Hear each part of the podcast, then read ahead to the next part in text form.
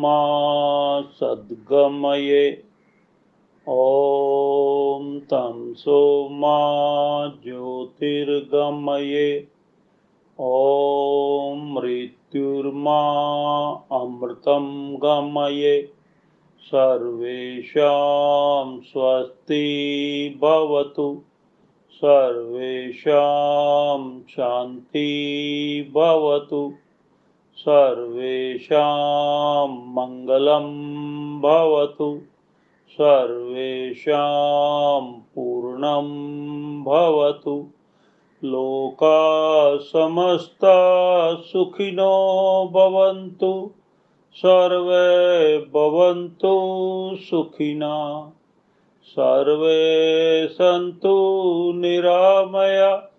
सर्वे भद्राणि पश्यन्तु मा कश्चित् दुःखभाग् भवेत्। ॐ त्र्यम्बकं यजामहे सुगन्धिं पुष्टिवर्धनम् उर्वारुकमिवन्दनान् मृत्युर्मोक्षर्मामृतात्। त्वमेव माता च पिता त्वमेव त्वमेव बन्धुश्च सखा त्वमेव। त्वमेव विद्या द्रविणं त्वमेव त्वमेव सर्वं मम देव देव ॐ पूर्णमदः, पूर्णमिदं, पूर्णात् पूर्णमदुच्यते। पूर्णस्य पूर्णमादाय पूर्णमेवावशिष्यते। ॐ शान्तिः। ॐ शान्तिः। ॐ शान्तिः। कुछ मेरी, कुछ तुम्हारी के नौवे एपिसोड में मैं अनुपम मिश्रा आप सभी का स्वागत करती हूँ। आज हमारे साथ एक बड़े ही रोचक किरदार हैं। रोचक किरदार यानी कि जिनको हम गुरु जी के नाम से जानते हैं। हमारी सारी जो योग साधक हैं, उनको गुरु जी बुलाते हैं। तो सत्यपाल चुग जी सत्यपाल चुग जी को मैं पिछले पाँच वर्षों से व्यक्तिगत तौर पे जानती हूँ। इनसे मेरी मुलाकात योग की वजह से हुई थी। हमने किराए पे एक फ्लैट लिया था। और उसके सामने बहुत ही प्रचलित एक शनि मंदिर वहाँ सुबह सुबह हर रोज कुछ लोगों को योग करते देख पूछा कि मैं भी उनके साथ कैसे शामिल हो सकती हूँ। तभी वहाँ गुरु जी के रूप में स्वर्गवासी सतपाल चंगोत्रा जी थे। उन्होंने बड़े ही प्यार से बताया कि वो निशुल्क योग करते और करवाते हैं। और कोई भी इच्छुक उसमें कभी भी शामिल हो सकता है। मैं अक्सर वहाँ विद्यालय जाने से पहले जाती और योग करती। एक वृहद परिवार सा था, जिसमें हम अक्सर साथ में ही सुबह का नाश्ता करते। कुछ समय बाद मुझे किराए का घर छोड़ना पड़ा और उसके साथ ही छूट गया इस योग परिवार का प्यार। मिलना जुलना लगा रहा। चंगोत्रा अंकल तो मुझे अपनी बेटी ही मानते थे। उनका प्यार उनके अंत समय तक बना रहा। पिछले वर्ष उस महान आत्मा का देहावसान हो गया। इसी जगह सत्यपाल चुग अंकल भी योग कराया करते थे। जो कि चंगोत्रा साहब के परम मित्र रहे। और खारघर शिफ्ट होकर इन्होंने खारघर योग संस्थान के अंतर्गत लोगों को निशुल्क योग सिखाने का जिम्मा उठाया। तो चलिए आज स्वागत करते हैं सत्यपाल चुग जी का जो कि मुंबई लायंस क्लब के प्रेसिडेंट हैं। आपका कुछ मेरी कुछ तुम्हारी के इस मंच पर बहुत बहुत स्वागत। बहुत बहुत धन्यवाद आपको हमको अपने मंच पर बुलाने के लिए आपका बहुत बहुत धन्यवाद बहुत बहुत आभारी आपके। चोग अंकल आपसे एक गुजारिश करूँगी कि आप अपने विषय में स्वयं के शब्दों में कुछ बताएँ। मैं एक जॉइंट फैमिली से आया हूँ मतलब जिसमें हमारे बचपन से मतलब चाचा, ताऊ, दादा, ये सब एक ही परिवार में रहते थे। तो मेरे को उस कल्चर का एक बैकग्राउंड होने के कारण तो यहाँ भी जब आया तो लोगों से मिलना जुलना बहुत अच्छा लगता। है तो ज़्यादा से ज़्यादा लोगों से मिलना, संपर्क में रहना एक हॉबी सी होगी तो उसी कारण मैं जिस भी उससे जुड़ा तो मैं जो भी मेरे साथ जुड़े हुए आज भी उसके साथ मेरा संबंध है। उन्हीं के पीछे छूट गए कभी ना कभी उनके फ़ोन नंबर है या कहीं ना कहीं कोई मिल जाते हैं तो वापस वही वो यादें वही सब बना रहता है। तो एक मेरे को तो अपने आप में बहुत अच्छा लगता है। उसके बाद पोस्ट ग्रेजुएशन करने के बाद मैं अपने फैमिली बिज़नेस में पिताजी के साथ ज्वाइन कर लिया। हालाँकि मेरे को एक सरकारी नौकरी मिल चुकी थी लेकिन पिताजी हमारे इच्छुक नहीं थे तो इसलिए अपने बिज़नेस में आना बिज़नेस में भी काफ़ी उतार चढ़ाव कभी ऊपर कभी नीचे तो ऐसा हर माहौल से निकला। तो उसमें भी काफ़ी कुछ सीखने को मिला। कभी हार नहीं मानो ज़िंदगी में। आप आगे बढ़ते रहो कोई ना कोई रास्ता मिल जाता है। एक बंद होता है तो दूसरा शुरू हो जाता है। तो बस आदमी में एक निश्चय होना चाहिए कि हार नहीं मानना तो अपने आप ही रास्ते मिलते उसी तरह से मैं भी रास्ते बनाकर बनाता आगे। उसके बाद अभी योग से जुड़ने का जैसा कि आप बता रहे चंगोत्रा जी के थ्रू मैं भी उनके थ्रू ही जुड़ा था।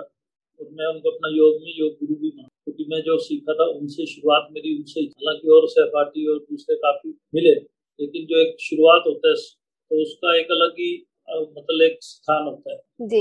मेरे को एक्चुअली क्या था कि मेरी दोनों टांगों में कुछ गड़बड़ हो गया कि मैं खड़ा नहीं हो सकता। चलता रहूँ तो ठीक है एक जगह पाँच मिनट खड़ा भी नहीं हो सकता था मेरे को इमीडिएट बैठना पड़ता था।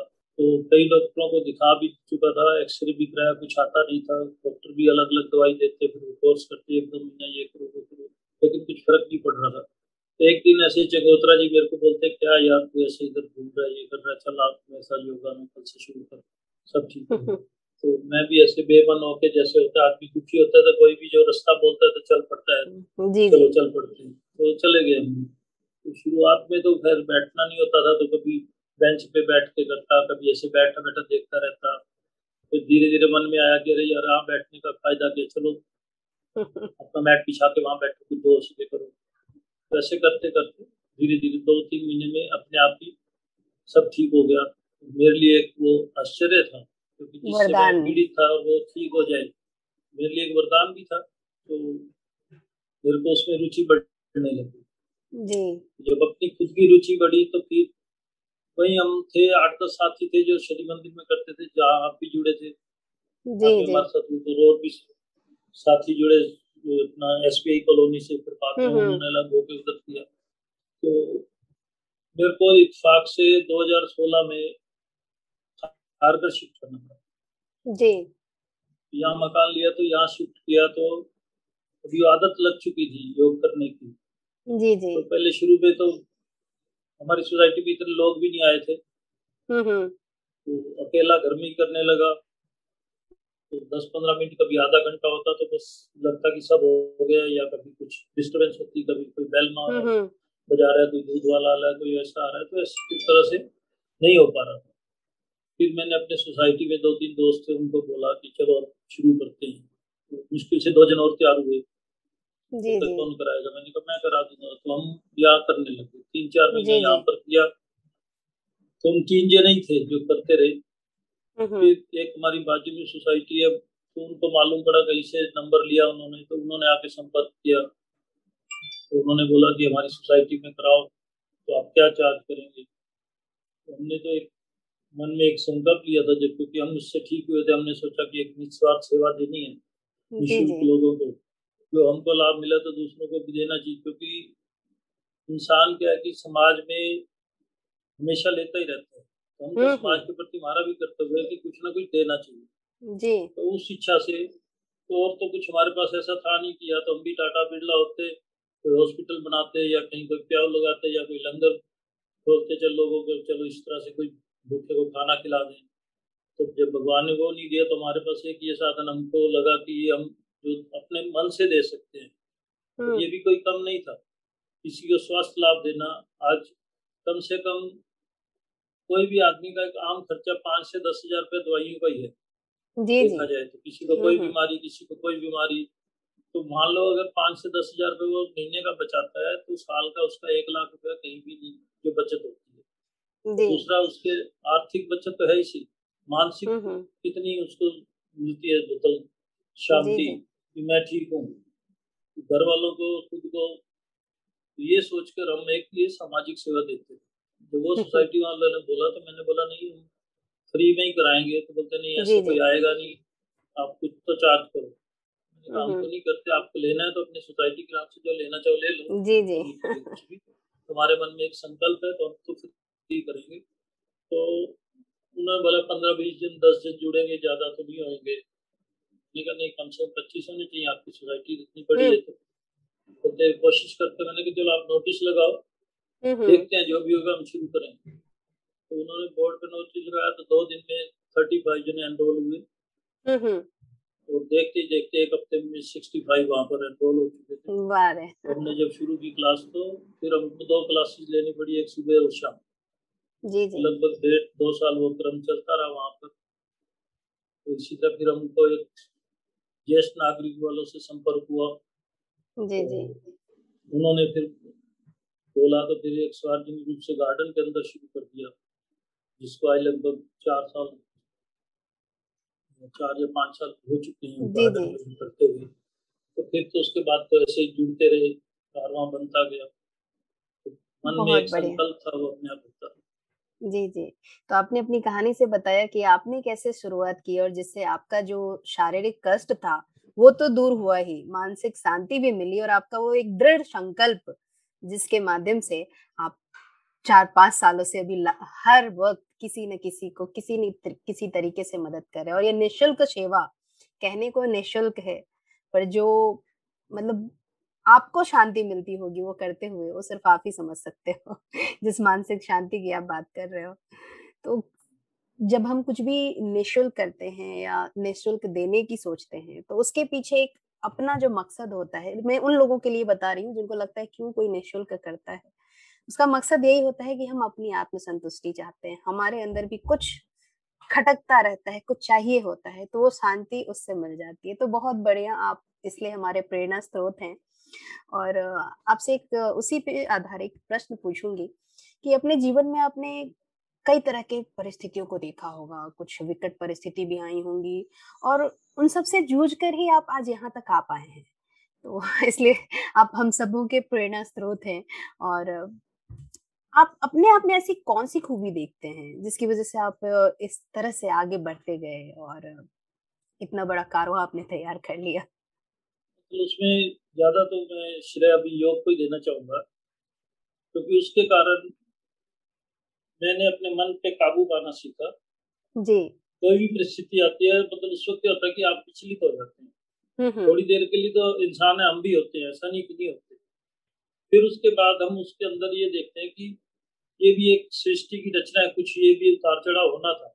अभी जो सिचुएशन है उस पर आगे कैसे निकला जाए उसके ऊपर विचार करके तो फिर आदमी अपने आप ही थोड़ा उस तरफ़ ध्यान देता है। अब ये हम देखें कि मेरे पास तो ये था बंगला था कार था अब नहीं है। तो अब नहीं है तो उसको हम देखते रहेंगे तो परेशान ही होते रहेंगे। आज वर्तमान में अगर हम जिएँगे तो वर्तमान को देखते भविष्य की सोचेंगे तो अपने आप ही रास्ता मिलेगा। लेकिन हम अपना पिछला ही देखते रहेंगे तो हम आगे नहीं बढ़ सकते। जी। तो आपकी कहानी इस बात का प्रमाण है कि योग योग में हर एक सवाल का जवाब है। आपने जैसे बताया कि हर एक चीज़ से आगे बढ़ने का एक ही माध्यम है योग, और आपने भी शायद किसी न किसी माध्यम में योग किया होगा उससे पहले भी जो आप जूझ करके आगे आते गए और आज भी योग से जुड़े हैं और योग साधक को जोड़ते जा रहे हैं। लेकिन इस सिलसिले में आप जिस भी मोड़ पे आए, किसी न किसी नए योग साधक से जुड़ते गए, और कई बार ऐसा हुआ होगा कि कुछ योग साधक जुड़े, कुछ छूटते गए तो इस छूटने और खोने में मतलब आप आपका क्या रिएक्शन रहता है? आप किस तरीके से खुद को बताते हो कि आना जाना तो लगा ही रहेगा? जैसे मैं भी कुछ समय जुड़ी फिर छूटी फिर जुड़ी।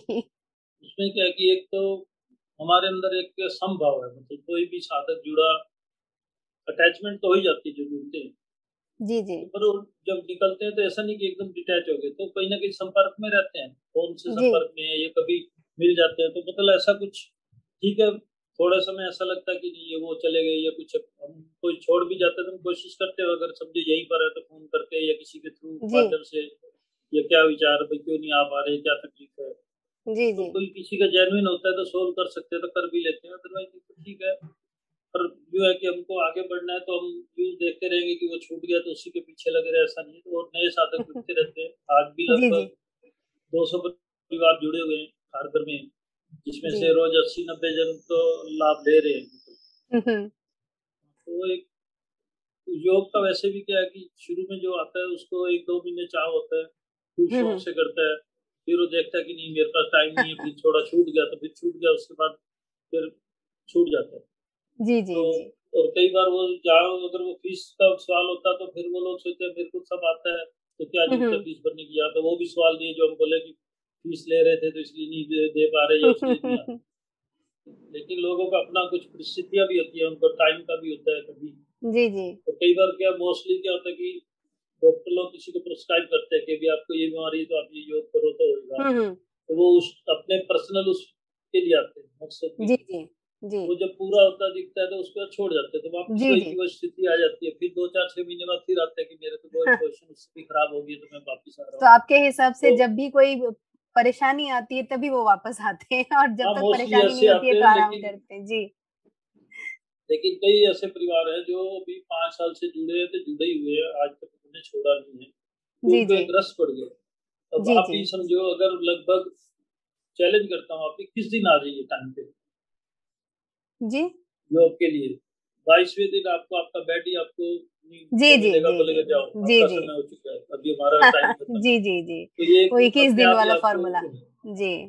हाँ तो ये आपको तो कोई भी आजमा के देख लीजिए जो नए आते हैं उनके बोलते हैं बस आपको भी मेरे पास एक आए थे साधक हम्म लगभग अभी सेवेंटी थ्री ईयर्स है। हम्म। उनका शुगर लेवल फोर हंड्रेड था बीपी टू फिफ्टी प्लस था। मतलब चल नहीं पाते थे हम्म हम्म। धीरे धीरे सरक सरक के। हम्म हम्म। तो ऐसे जैसे आप बोलते हैं हमने शनि मंदिर में पूछा तो यहाँ उन्होंने गार्डन में पूछा कि कैसे कराते हो हम हम्म, बोल हम्म। सकते हैं। मैंने निशुल्क आप अपना नेट लेके आ जाइए कल से। हम्म हम्म। तो वो एक हफ़्ता तक आए बैठे लेकिन उनसे हो नहीं पाते थे। तो नहीं जी, से नहीं हो पाएगा मैंने आप आते रहो बैठे रहो। खाली जो एक घंटा डेढ़ घंटा हम बैठते हैं आप भी बैठे रहो जो हो कर लो। जी। आज उनकी ऐसी परिस्थिति है कि उनकी शुगर खत्म है। हम्म हम्म। लगभग तीन साल हो चुके हैं उनको जुड़े हुए। छह आठ महीने के बाद ही उनका ये सब हो गया। जी। नहीं है। वो जितने हम आसन कर सकते हैं हमारे से ज़्यादा कर सकते हैं। जी जी। उनका एक अपना खुद का भी एक आत्मबल आ गया उनमें अपने आप में। तो लोगों को उल्टा प्रेरणा भी देते हैं कि देखो मेरा ऐसा था तो मैं ये हो गया। ये तो एक एग्ज़ाम्पल है। इस तरह से कोई ज़रूरी नहीं कि आप बीमार हो या बूढ़े हैं कभी आना। ये तो आपको जितनी ही उम्र जल्दी उम्र में आपको जब रस पड़ जाएगा तो आपको सारी उम्र काम। जी, आपने सही कहा। कुछ हमारे जैसे बार बार होते हैं जो परिस्थितिवश जाते हैं और परिस्थितिवश छोड़ देते हैं जाना या नहीं कर पाते हैं योग। तो उनके लिए आपने बड़ी अच्छी बात बताई कि अगर किसी भी चीज़ को जो इक्कीस दिन का फॉर्मूला है उसको अपनाते हैं कि इक्कीस दिन कंटिन्यूअसली बिना रुके हुए अगर हम करते हैं तो फिर कोई भी ताकत नहीं रोक सकता क्योंकि हमारी शरीर हमसे खुद कहेगी, करो, नहीं तो मैं दूसरा काम नहीं करूँगा। अच्छा योग आज के युग में सबसे महत्वपूर्ण चीज़ है, जिसके माध्यम से हम अपने आप में ही पूर्णता की अनुभूति कर सकते हैं। मैंने एनएलपी की ट्रेनिंग की है और उसमें महसूस किया कि एनएलपी भी योग का ही एक हिस्सा है, उसी का एक रूप है। तो आपसे गुजारिश करूँगी आप योग के विषय में सुनने वाले की जागरूकता को कैसे बढ़ा सकते हैं इसके बारे में बताएँ। उन्हें आप अपने विस्तृत अनुभव से थोड़ा योग आपने जैसे ऑलरेडी एक उदाहरण दिया और बताया ऐसे बहुत सारे लोग हैं। पर ऐसी गूढ़ बातें कुछ ऐसे और उदाहरण अगर बता पाए जिनसे लोगों की जागरूकता बढ़े और उत्साह बढ़े योग करने के लिए। इसमें क्या होता है कि समय समय पे अब हम कई उदाहरण भी देते हैं साधकों के भी पर्सनल उनके खुद से इंटू रहते हैं। जैसे अपनी क्लास के अंदर उनको बोलते हैं आप अपना अनुभव बताओ किसी को कुछ। तकलीफ़ हुई होती है वो उसमें से निकला होता है। किसी को मन की शांति मिलती है अब एक कपल आता था उनको बोलते उनको दो तीन साल से नींद ही नहीं आती थी। रात भर हम सोते नहीं थे पता नहीं कभी आधा घंटा पंद्रह मिनट झपकी लगी तो लगी। नहीं तो ऐसे लगता जैसे रात को हम तारे गिनते हुए बैठे हुए हैं ये कुछ है। तो या फिर उन्होंने योग ज्वाइन करने के बाद छह महीने बाद उन्होंने ही अपना अनुभव बताया। हमको तो पता भी नहीं था। कहता अभी हम छह महीने में हमारे में ये हो गया कि रात को अच्छी नींद आती है और शरीर हम्म। में भी कोई जो तकलीफ़ थी वो निकल गई है। अभी कई बार क्या होता है कि खुद के अनुभव से होता है। अभी आपको क्या है आपका मानसिक स्थिति क्या है आप क्या सोच रहे हैं हम नहीं अभी हम आप मेरे सामने बैठे लेकिन कई बार क्या होता है कि अगर आपका मन इधर नहीं हो तो आप इधर और सोच रहे हैं बात मेरे से कर रहे हैं। तो वो है। तो इसमें योग में क्या है शरीर और मन दोनों एक मिल जाते हैं। जी। और परम पिता परमात्मा पाने को सभी वही है। जब आपका मन आपके बस में आएगा तब आप उस चरम सीमा पे पहुँच सकते हैं। और तब आप योग का भी तभी आनंद ले सकते हैं। लेकिन आपका अगर मन नहीं हो आप योग में आगे शुरू में तो जैसे बच्चे को लालच देना होता है कि आप आइए हम्म। चलो बैठो ये कर लो जितना होता करो। लेकिन जब देखते हैं कि वो धीरे धीरे उस तरफ़ प्रगाढ़ हो रहा है तो फिर उसके ऊपर हम थोड़ा अनुशासन का वो लगाते हैं। जी। समय पे आना है समय पे जाना है। जी। ये करना ही है। इतना मुड़ना है तो मुड़ना आप कोशिश करो। हाँ है इसमें यथाशक्ति निरंतर। दो फार्मूले हम बताते हैं कि एक तो आपका जितना यथाशक्ति आपसे हो सकता है। ऐसा नहीं कि उससे बेंडिंग इतना हो रहा है तो आपको उतना ही करना ज़बरदस्ती कुछ नहीं करना क्योंकि धीरे धीरे जैसे बॉडी में आपके लचक आएगी या शरीर लचीला होएगा तो अपने आप सब आसन होने लग जाते हैं। और दूसरा निरंतर। निरंतर है कि आपको रोज आना करना ही है। ये समय पे जो डेढ़ घंटा हम समय दे हैं तो उस पर आपको आना है और ये करना ही करना है। तो अपने आप ही फिर उसकी निष्ठा बन जाती है। जी। आप भी का जिस पे भी कोई निष्ठा हो तो अपने आप ही होता है। जी जी। यही वजह है कि लोग आपको योग गुरु के नाम से जानते हैं गुरु जी बुलाते हैं।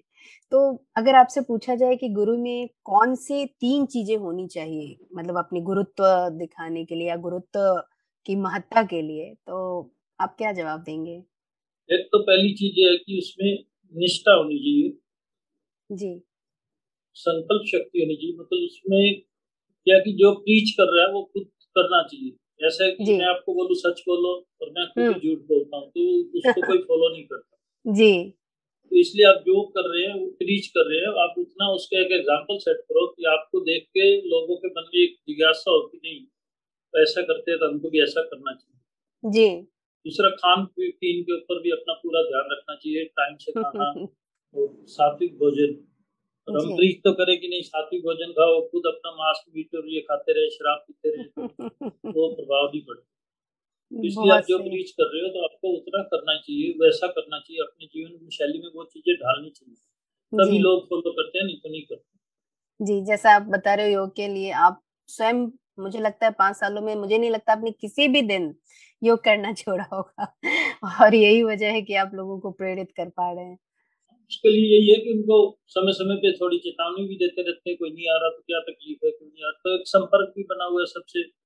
दो चार दिन कोई नहीं आता तो उसको फ़ोन करके पूछ लेते हैं क्यों नहीं आ रहे? तो फिर थोड़ा उनको भी लगता है कि नहीं पूछा उन्होंने तो फिर जाना। हम्म, हम्म।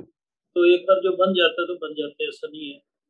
और उतना समदृष्टि है किसी में यूँ नहीं है कि भाई वो बड़ा आदमी हम्म, जिससे ही बात करनी है छोटे से नहीं हमारे जब आसन में बैठे थे तो सब अपने को एक ही उम्र के लगते हैं कोई यूँ नहीं लगता कि ये बुज़ुर्ग है या छोटा बच्चा है। तो सब एक जैसे एक जैसा ही व्यवहार है उनके साथ। कोई गरीब अमीर है हमको वो भी कुछ पता नहीं उसके घर में क्या हालत है कि कोई अगर प्रेम से बुलाता है तो कभी वो ये नहीं देखती कि वो बड़ा आदमी उसके घर जाना है उसके यहाँ आने जाने से जी जी। तो एक समदृष्टि तो इसलिए उनका भी उनके साथ भी हमारे प्रति प्रेम बना हुआ इसी कारण से। और हम भी उनको उतना ही प्रेम देते हैं। तो जी। कोई ऐसा नहीं है कि मतलब अपने आप ही बना रहे जी, अगर आपसे एक नंबर पूछा जाए कि आज तक आपने कितने योग साधकों को प्रेरित किया या योग में शामिल किया? जैसे आप पाँच सालों से वो खारगढ़ में चला रहे हो, उससे पहले करते रहे। तो कितने लोगों को आपने जोड़ा होगा अब तक? जो अगर ऐसे तो एक नंबर पूछ दिया जाए। अभी तो लगभग 200 से ज़्यादा जुड़ चुके हैं यहाँ पर। नहीं, वो तो डेटा में है आपके, जो आपके ग्रुप में हाँ। है वो। उसके अलावा भी कई लोग होंगे ना जो आते गए होंगे, उसके अलावा तो लाइन क्लब में मैं वहाँ पर भी मेरे योगा प्रोपोगेशन का वो है गवर्निंग काउंसिल का मेंबर हूँ। जी जी। तो, मतलब लाइन में भी मेरे को योगा गुरु के नाम से पहचानने लगे काफ़ी जी जी तो आप नाम दे रहे तो गुरु बोलना आसान है मतलब लेकिन उसके पद को आगे गरिमा को बनाए रखना बड़ा मुश्किल काम होता है। जी जी।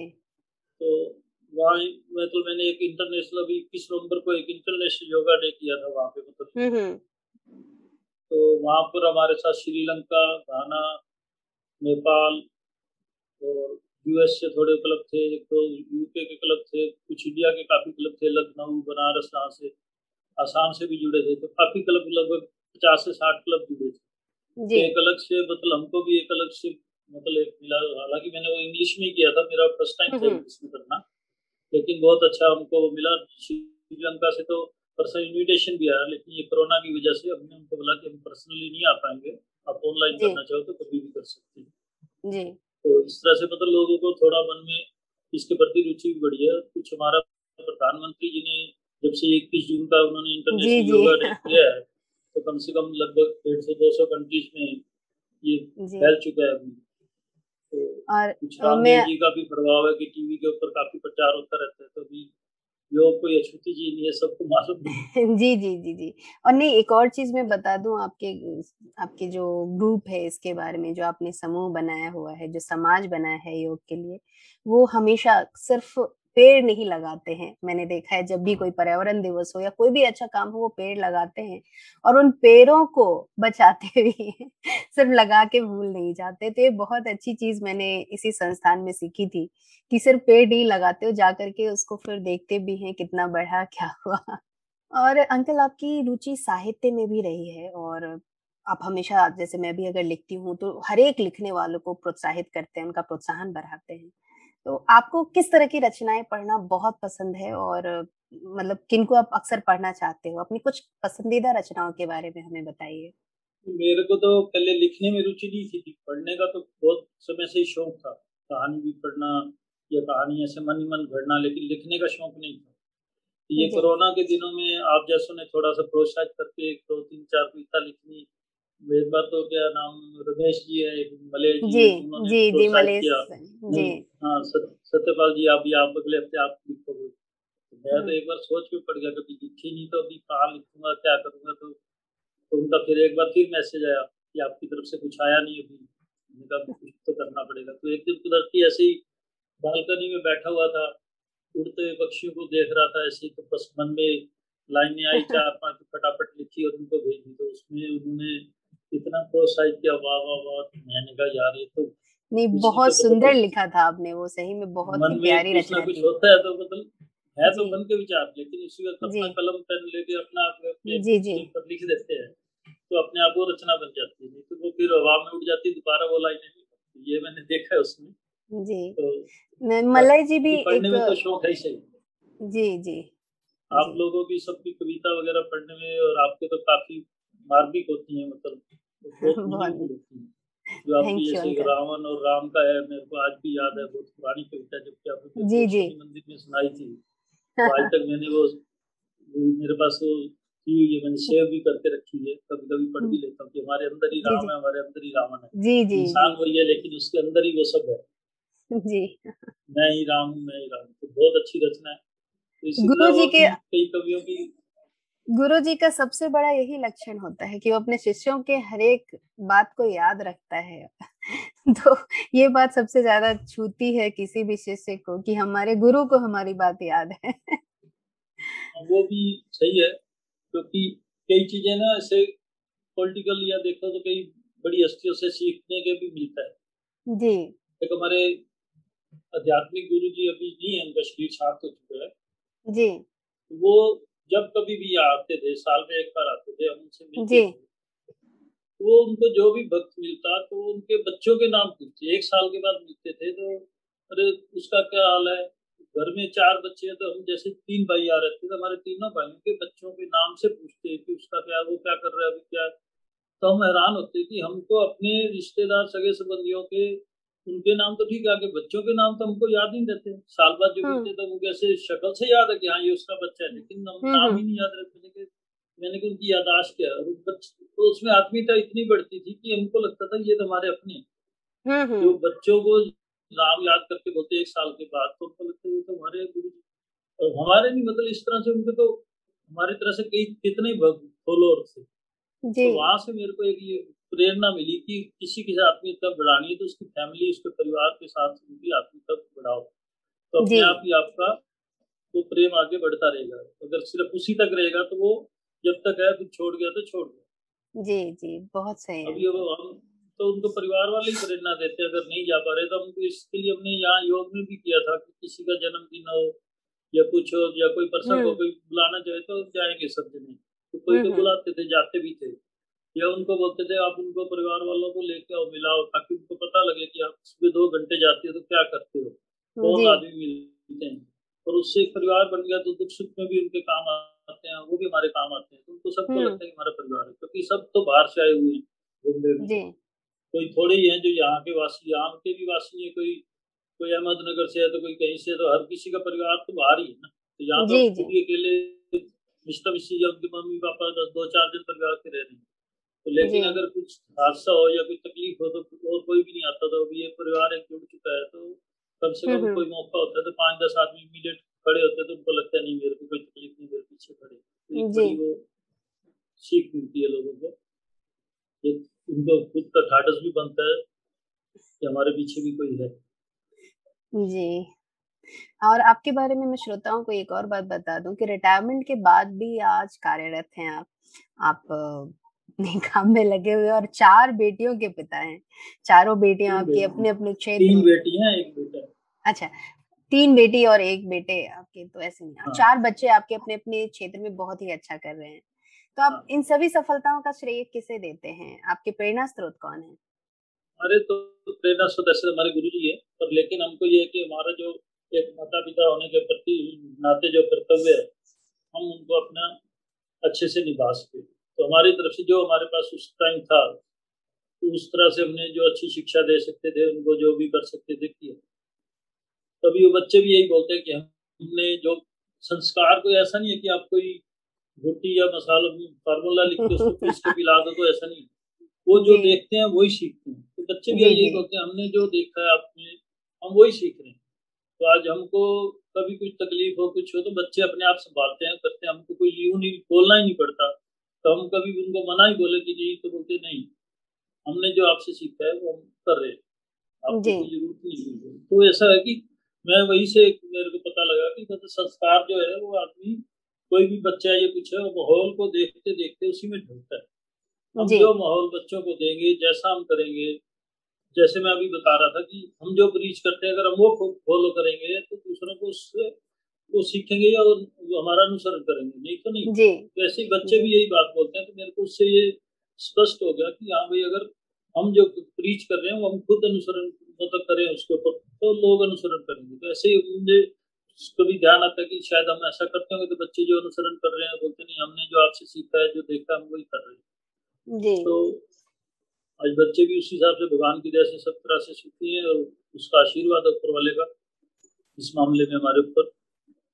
बहुत बढ़िया। आपसे तो हमेशा ही कुछ ना कुछ सीखने को मिलता रहा है और सिर्फ़ सीखना नहीं, आप प्रोत्साहन बढ़ाने के लिए हमेशा होते हो। जब भी मैं कुछ भी नया करने जाती हूँ तो हमेशा आपको बताती हूँ और आप इतने अच्छे से आशीर्वाद देते हुए कहते हो, बढ़ो, आगे बढ़ो और आगे जाओ। अभी जैसे मैंने आपको एक खुशखबरी सुनाई किया आज के बाद में कैम्ब्रिज का जो डिज़ाइन लोगो है कैम्ब्रिज इंग्लिश का, वो मैं यूज़ कर सकती क्योंकि मैं अब मतलब एक professional trainer Cambridge professional trainer हूँ और कैम्ब्रिज के साथ कोलाबोरेट कर रही हूँ। तो आपने कहा बहुत अच्छे। तो जब भी मैं कुछ भी आगे बेहतर करती गई, आपने हर चीज़ में मेरा साथ दिया, मुझे आशीर्वाद दिया। तो उम्मीद है ये साथ हमेशा बना रहे। और आपसे अभी अंत में एक सवाल ऐसा करूँगी सभी लोगों के लिए ताकि बाकी जो भी हमको सुन रहे हैं, उन सबको इससे फ़ायदा हो कि अगर कोई भी इंसान अपनी ज़िंदगी में समता बनाए रखना चाहता है, समभाव से, उतार चढ़ाव में, हर पल में एक समान रहना चाहता है तो उसको ऐसी कौन सी तीन बातें याद रखनी चाहिए ताकि वो उसका मन डावा डोल ना हो और एक तरीके से अपने ज़िंदगी को बिता पाए? मेन तो उसमें क्या है कि योग के कारण ना उसको अपना मन अपने काबू में आ जाता है अपने आप ही। तो जब उसका मन एक स्थिर हो जाएगा तो उसको जो भी उतार चढ़ाव है उसमें अपने आप का एक संयम उसके अंदर आएगा कि वो वर्तमान में जीना सीखेगा जब वर्तमान में जीता है तो उसको फिर पिछले की क्या हुआ थोड़ी ठीक है घटना है तो उसको याद रहती है थोड़ा उस तकलीफ़ की होती है। लेकिन उसमें से हम्म। निकलना उभरना बहुत जल्दी हो जाता है। तो। आम इंसान का उसमें से उभरना बहुत मुश्किल होता है। अभी हम्म। आप एक आम आदमी को देख लो जिसके समझो भगवान के प्रति निष्ठा होगी कोई भी इष्ट देव मान लो जो भी हम्म, धर्म हम्म। का हो मैं ये नहीं बोलता कि उसमें हिंदू धर्म या मुस्लिम या कोई जिसकी जिस धर्म में भी निष्ठा हो अगर वो भगवान को मान के या उसके समर्पण होकर चलता है तो ठीक है तकलीफ़ उसको भी आती है लेकिन उसको कब निकल जाती है उसको मालूम नहीं पड़ता क्योंकि वो सोचता है कि ये शायद मेरा उसमें भगवान की यही मर्ज़ी है तो उसमें कुछ आगे जो दूसरा होना है शायद अच्छा होगा कई बार ऐसा भी होता है कि आपको कोई तकलीफ़ आती है तो उसके बाद आपका कुछ अच्छा होना होता है तो आप उसमें से निकलते हैं तो कोई और अच्छा मिलता है। नहीं तो आप उसी में ही चलते रहते उसी थैले में तो आप वही चीज़ पर जैसे मेंढक कुएँ में रहता है हम्म, हम्म। तो उसको उस कुएँ में दिखता है कि बस मेरा ये एरिया उसी में खुश रहता है लेकिन उसको किसी ने हम्म। उठा के तालाब में फेंक दिया तो देखता रहे यार इसमें तो और भी ज़्यादा है। तो उसी को समुन्द्र में फेंक देता है उसका। तो यही हालत इंसान की है। कि वो जिस जगह पे है वहाँ पे अपना एक बना लेता है कि मैं इसी में खुश हूँ।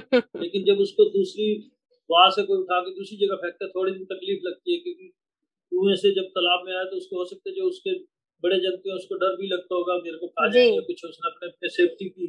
तो वो सब सीखा उससे।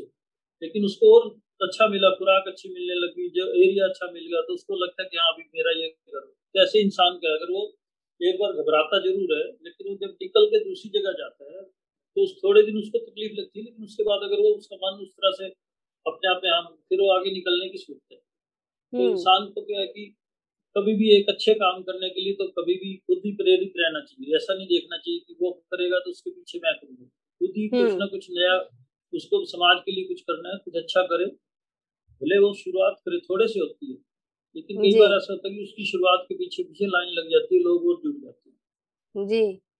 उसमें ये हौसला अपने आप नहीं छोड़ना चाहिए कि नहीं मेरे करने से क्या होना है इतना तो क्या फ़र्क पड़ता है? जैसे कि बोलते हैं ना कुएँ में एक बाल्टी निकाल लो या एक डाल दो तो क्या फ़र्क पड़ता है? ऐसा नहीं होता। हर चीज़ का फ़र्क तो पड़ता ही है। भी लोगों की नज़र में आता है ठीक है टाइम लगता है कभी किसी चीज़ को। आज जैसे सुबह मैं बता रहा था ये नौ वर्ष के उपलक्ष्य में कि एक बच्चा था तो उसको गली मोहल्ले में उसके देखा कि रोशनी नहीं है। तो सब कंप्लेंट करते थे। म्यूनसिपैलिटी वाले कुछ नहीं करते, ये एस ऐसे चोर है ये नहीं करते लाइट नहीं है। लोगों को ठोकरें लगती गिरते भी, लेकिन कोई कुछ करता नहीं था। ठोकरें भी खा रहे लेकिन तो उस बच्चे ने मन में सोचा, उसने एक बाँस लाया, छोटी, एक वायर लाया, घर के बाहर उसने टांग दिया एक बल्ब। तो सब हंसने लगे, एक बल्ब से क्या होगा कौन सी बल्ब? तो जितना भी होएगा, थोड़ी रोशनी तो होगी थोड़े दिन लोगों ने देखा रहे तो उनका भी मन में आया तो दूसरे ने भी बल्ब लगा दिया, तीसरे ने लगा दिया। ऐसे करके पूरा मोहल्ला ही रोशनी होगी तो एक छोटी सी प्रेरणा से भी ऐसा हो जाता है।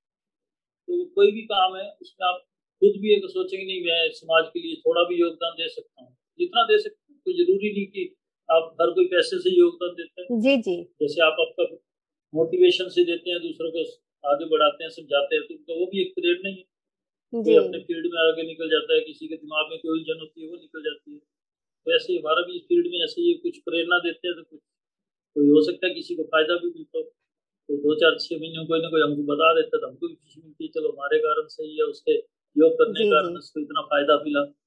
जी जी जी ये बहुत बड़ी बात है आपने जैसे तीन बातें भी बताई कि वर्तमान में रहो हौसला रखो और जो एक बूंद भी देना चाहो समाज के लिए दो तो अगर तीनों चीज़ें हम करते रहे तो सही में समाज का कल्याण होगा और योग करते रहे आपका जैसा कहते हैं कि करे योग रहे निरोग तो ऐसे ही हम स्वयं सिर्फ़ निरोग नहीं रहेंगे हमारा पूरा समाज निरोगी होगा अगर हम योग करते हैं तो।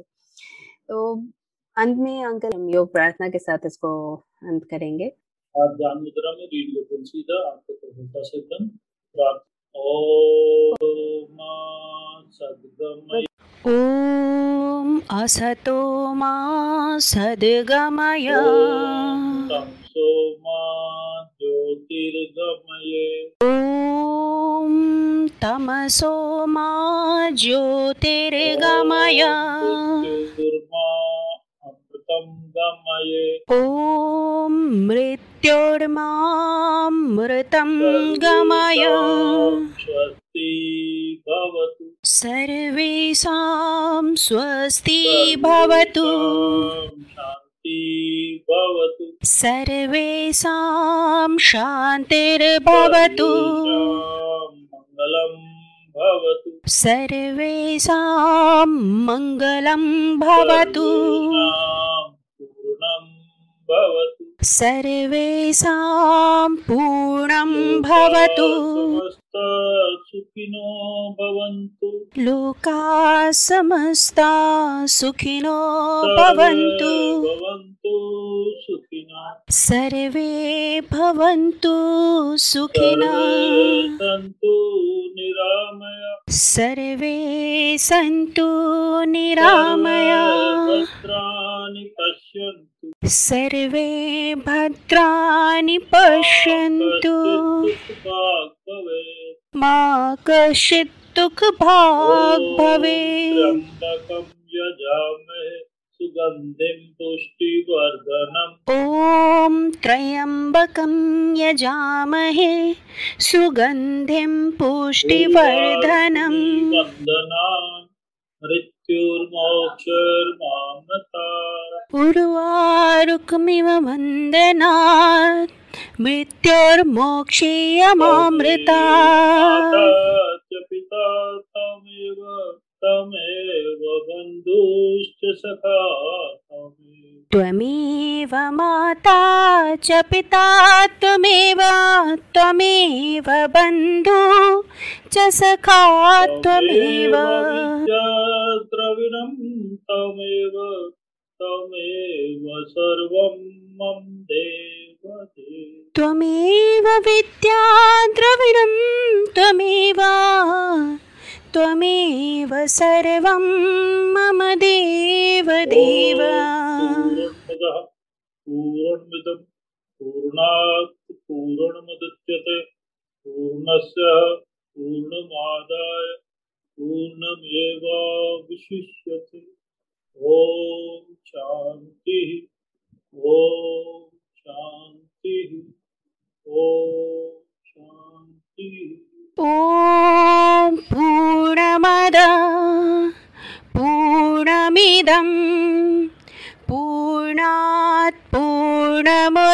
पूर्णमुदच्यते पूर्णस्य पूर्णमादाय पूर्णमेवावशिष्यते।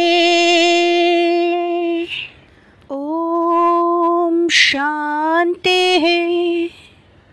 ॐ शान्तिः। ओम शांति। बहुत बहुत धन्यवाद अंकल आपका कि आपने इतना समय दिया इसके लिए। और उम्मीद है हमें श्रोताओं को भी कुछ समझ में आया होगा, वो बहुत कुछ सीख पाए होंगे आज के इस एपिसोड से। और वो लोग भी अपने जीवन में ये बना के रखेंगे कि योग करते रहें और अपनी, अपने कर्मों से, अपना कर्म करते हुए दूसरों को भी प्रेरित करते रहें। तो बहुत बहुत शुक्रिया सर।